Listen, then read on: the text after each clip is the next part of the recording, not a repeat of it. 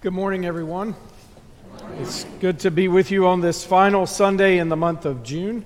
Uh, we do um, begin July next week. Hard to believe, but it's up upon us, and um, it's good to be together. Mindful today I, that uh, Diane may mention this, Pastor Diane, in her uh, moment around our prayer time. We're remembering our youth choir this morning who have traveled to Canada.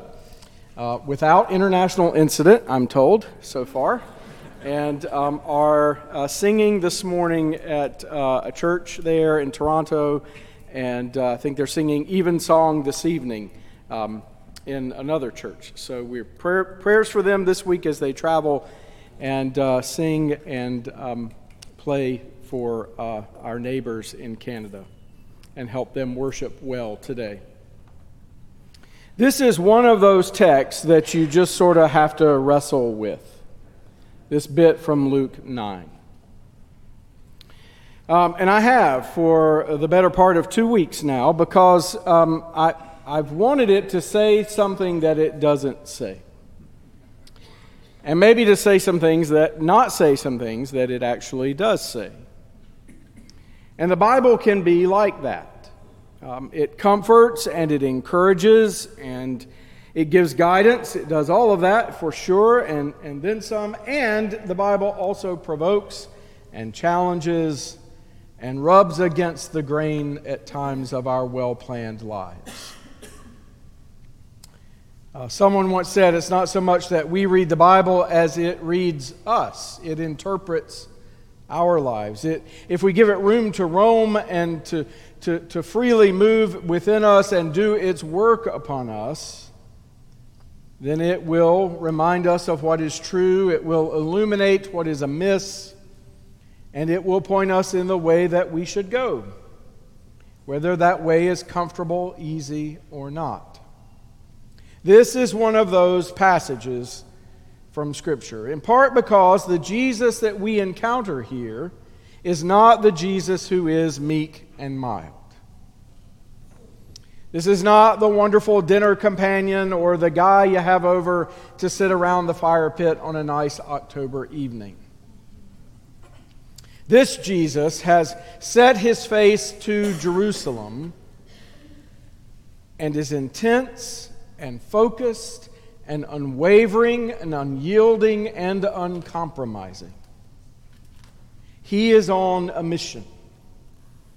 There's a sense of urgency about it. and he invites the folks who were there with him on the road that day, we know at least James and John and others, to go all in and follow.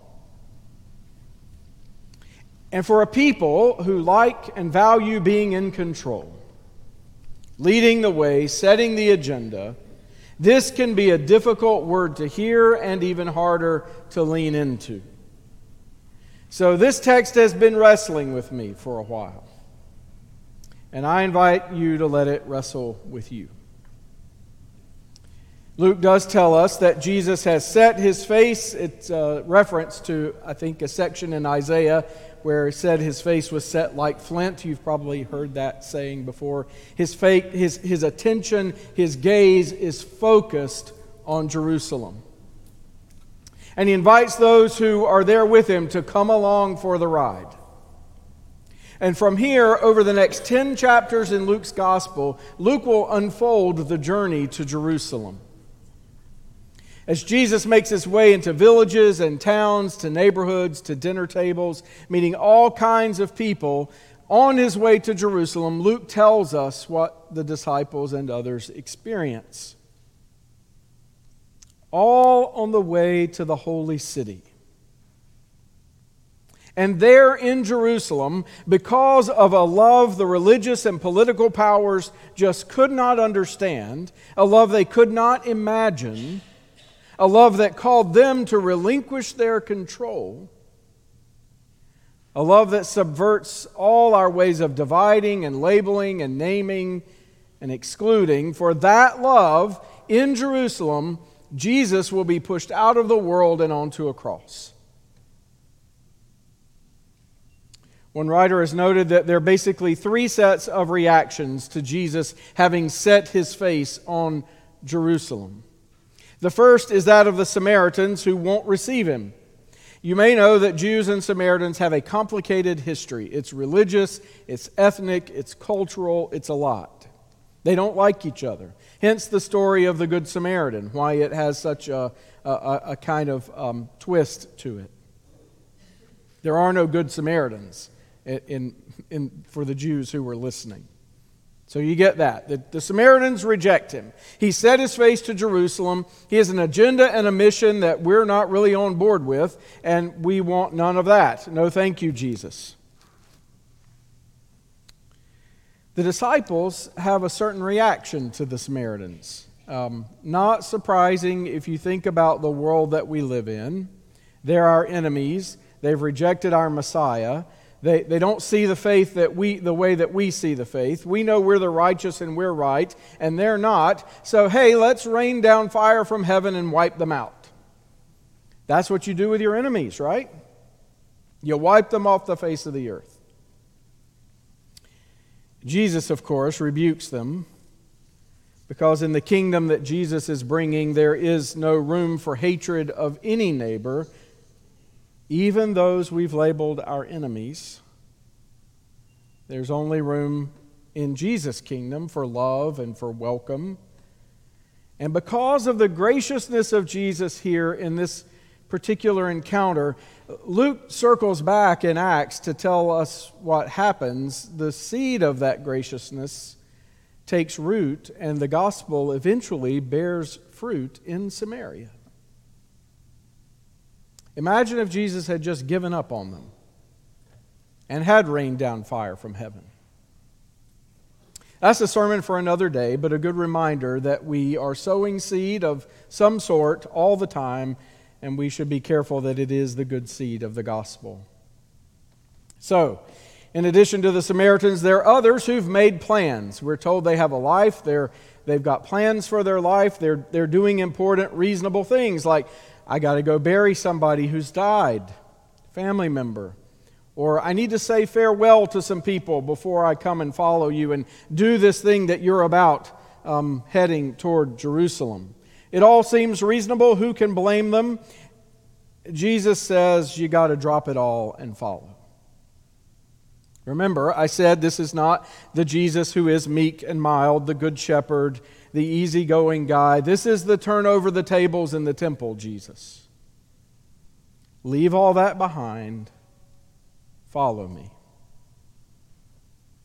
All of this brings me to an unsettling question that one commentator uh, points to about this passage. Does Jesus make a noticeable difference in our lives? Does the grace, mercy, and love of God made incarnate in Christ outweigh our plans and shape our lives, or do we seek to maintain control and shape our faith to fit the lives we've already planned? That's what I meant when I told you this text has messed with me for a better part of a week.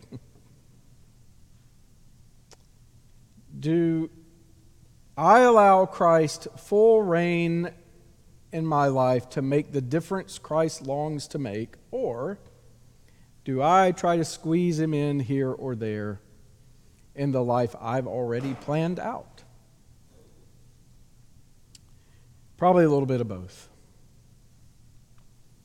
David Lose notes if we're honest, I think many of us can identify with the latter option. We we recognize that we harbor a deep seated need to be in control. I said at 8 this morning, that's why I think I should be the pilot um, when we're flying, because obviously I could do it better than the well trained man or woman who's sitting up there in the, in the cockpit. So I have a little bit of a. Con- Kim says I have control issues. Um, not when it comes to her, because there's no controlling Kim Hockett, but. Um, but when it comes to certain other things, um, as if I could be in control of that situation. But our world's chaotic and confusing, and we want to make some kind of sense of it, create some semblance of order in it. And yet, Jesus in this passage is not willing to concede. He demands that his mission to love and to heal and to set free and to reconcile the world, to make it new, comes before all of our other plans. There is nothing more important than his work of healing, redeeming, renewing, restoring the world. There is an urgency here that we often lack. Jesus says lives are at stake. People are hurting. The world around you is on fire. Wake up. Pay attention. There's no time to waste. Even reasonable things may need to be set aside for the work of the kingdom. And so he sets his face to Jerusalem because nothing is more important than the work of God's love. Lose goes on to say if Christ is the model for our life when it is well lived, then it's important that we remember that Jesus doesn't go to Jerusalem to assume command or take charge. That's what everyone wanted him to do. But rather, he goes to Jerusalem to thrust himself fully and completely into the middle of our out of control lives, and he comes out the other side the victor. He empties himself of life, lets go of his life as the pathway to the fullness of life that God longs to give. That's the model. That's the promise of the gospel. Not that we can be in control, but that God in Christ joins us in our out of controlness, holds on to us in the uncertainty, and brings us safely to the other side. Which means we can risk going all in we can let go, we can follow, because Christ is with us. We invest a lot of time and energy and money in being in control. And a lot of the division and the brokenness and the harm in our world is rooted in our attempts to control others rather than to love them. We see it playing out in our politics. We see it playing out on the world stage right now. We see it in families and relationships. We see it even in the church. Yet, despite our efforts at maintaining control, the world remains a terribly chaotic and unsettling place.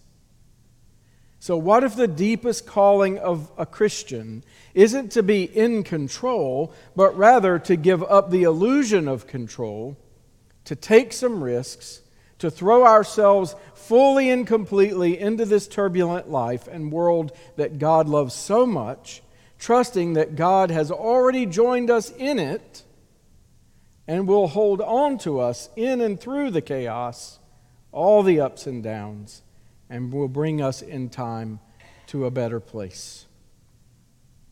Maybe, just maybe, that's faith. Letting go and entrusting the control of our lives to Christ, who set his face to go to Jerusalem, entering the chaos, not to take charge of it, but to go through it and overcome it, so that we would know that nothing can separate us from God's love. It's important to remember that following Jesus is not a self help program for gaining the life that you've always wanted. Following Jesus is about letting go of our lives, surrendering our lives, holding them lightly, so that our hands are free and our hearts and minds are open to receiving the life that God longs to give. Bonhoeffer was right. The, the invitation Christ offers when he calls us is come and die. And if that strikes you as odd, it should. Come and die is the good news. It is also the exact opposite news that you're bombarded with every day. The world says the way to the life that you've always wanted is to take control, set the agenda, make the plan, focus on yourself, watch out for number one. In contrast, Jesus says if you want that life that really is life, and not just some cheap facsimile of a life. If you want to be your truest and best self, if you want to be the self God created you to be, if you want to be free,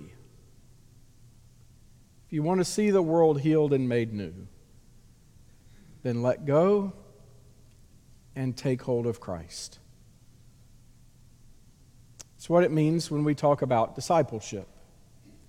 Not fitting a few religious things into our already well planned lives, but a long obedience in the same direction in which we learn to let go of all the stuff that distracts us and preoccupies us, that we might then be free to walk in the way that Christ walked and to love as Christ loved. That is freedom.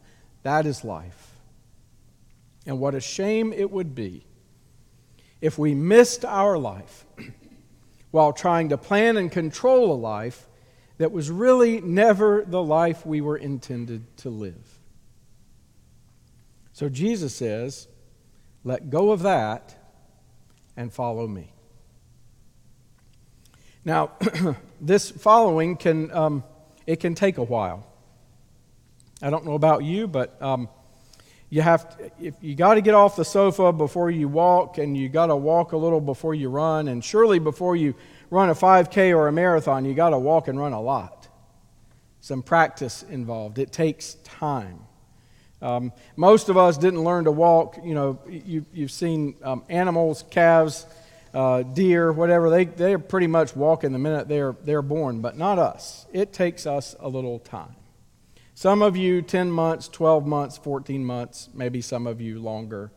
You got to get, you know, babies' heads are heavy. They got to be able to get them off the floor.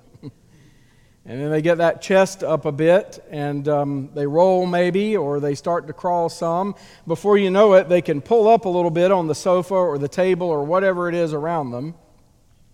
And then they, they do what? They, they let go. They take a risk and they take a step, and maybe another step, and fall a little bit, yes, uh, pick themselves back up, take another step before you know it, across the room, crashing into mom or dad's leg or whatever happens to be there to stop them. But over time, they walk, then they run. And discipleship is not unlike that. You got to get your head up a bit. And then your chest, and then you can stand eventually, and you can take a step, you can let go. You can cling to things as you need them, you can let go and release them, and before you know it, you're off and running. Some of you are sprinting. Some of you are walking well, others are crawling a bit, some are just trying to figure out how, figure how to get off the floor again. The good news is no matter where you are in that letting go and walking with Jesus, Christ is there with you. Whether you're crawling, running, sprinting, whatever, Jesus is there. Maybe some of you have arrived at the place where your whole heart, mind, and soul are centered on loving God and loving neighbor. Some of you've let go, you're, you're, you're at it. You are down the road with Christ. Some of us are still trying to get our feet under us. Some days it's easier than others. With God's help, we pick ourselves up, we go again. We see this with Jesus' closest friends. The disciples wanted to rain down fire from heaven. By the book of Acts, they're back in Samaria proclaiming the gospel. We keep walking, keep moving, keep growing more fully and deeply into the life that really is life. Loving others as God has loved us, loving like Jesus, and experiencing the freedom and the expansive vision of life that He longs to give. My friends, for the sake of a world that feels out of control each and every day, a world that seems like it's literally on fire or wants to set itself on fire. We're being invited to a holy adventure. We're being invited to walk with Christ, to die to our old controlling self, to let go, to love the way Christ loves, to welcome the way Christ welcomes, to offer hope and light and healing wherever we go. And as the disciples discovered, with Jesus leading the way, you might never know where this will take you. But we do know Christ goes with us. ahead of us to show us the way, always behind us to kind of give us that little bit of push and encouragement when we need it, and of course, always beside us, our friend and companion on the journey. So today, just imagine yourself there by the road. James and John, Jesus, the other disciples are with you. Samaria's in front of you. You've turned towards Jerusalem and you're headed in the direction of Jesus and his kingdom. And Christ says to you, Can you see it? That better way of being human there on the horizon. God's hope and dream and longing for the world. If you can see it, then go there with me. Walk with me. And I'll walk with you. Let go, follow, and I promise to give you life. Amen.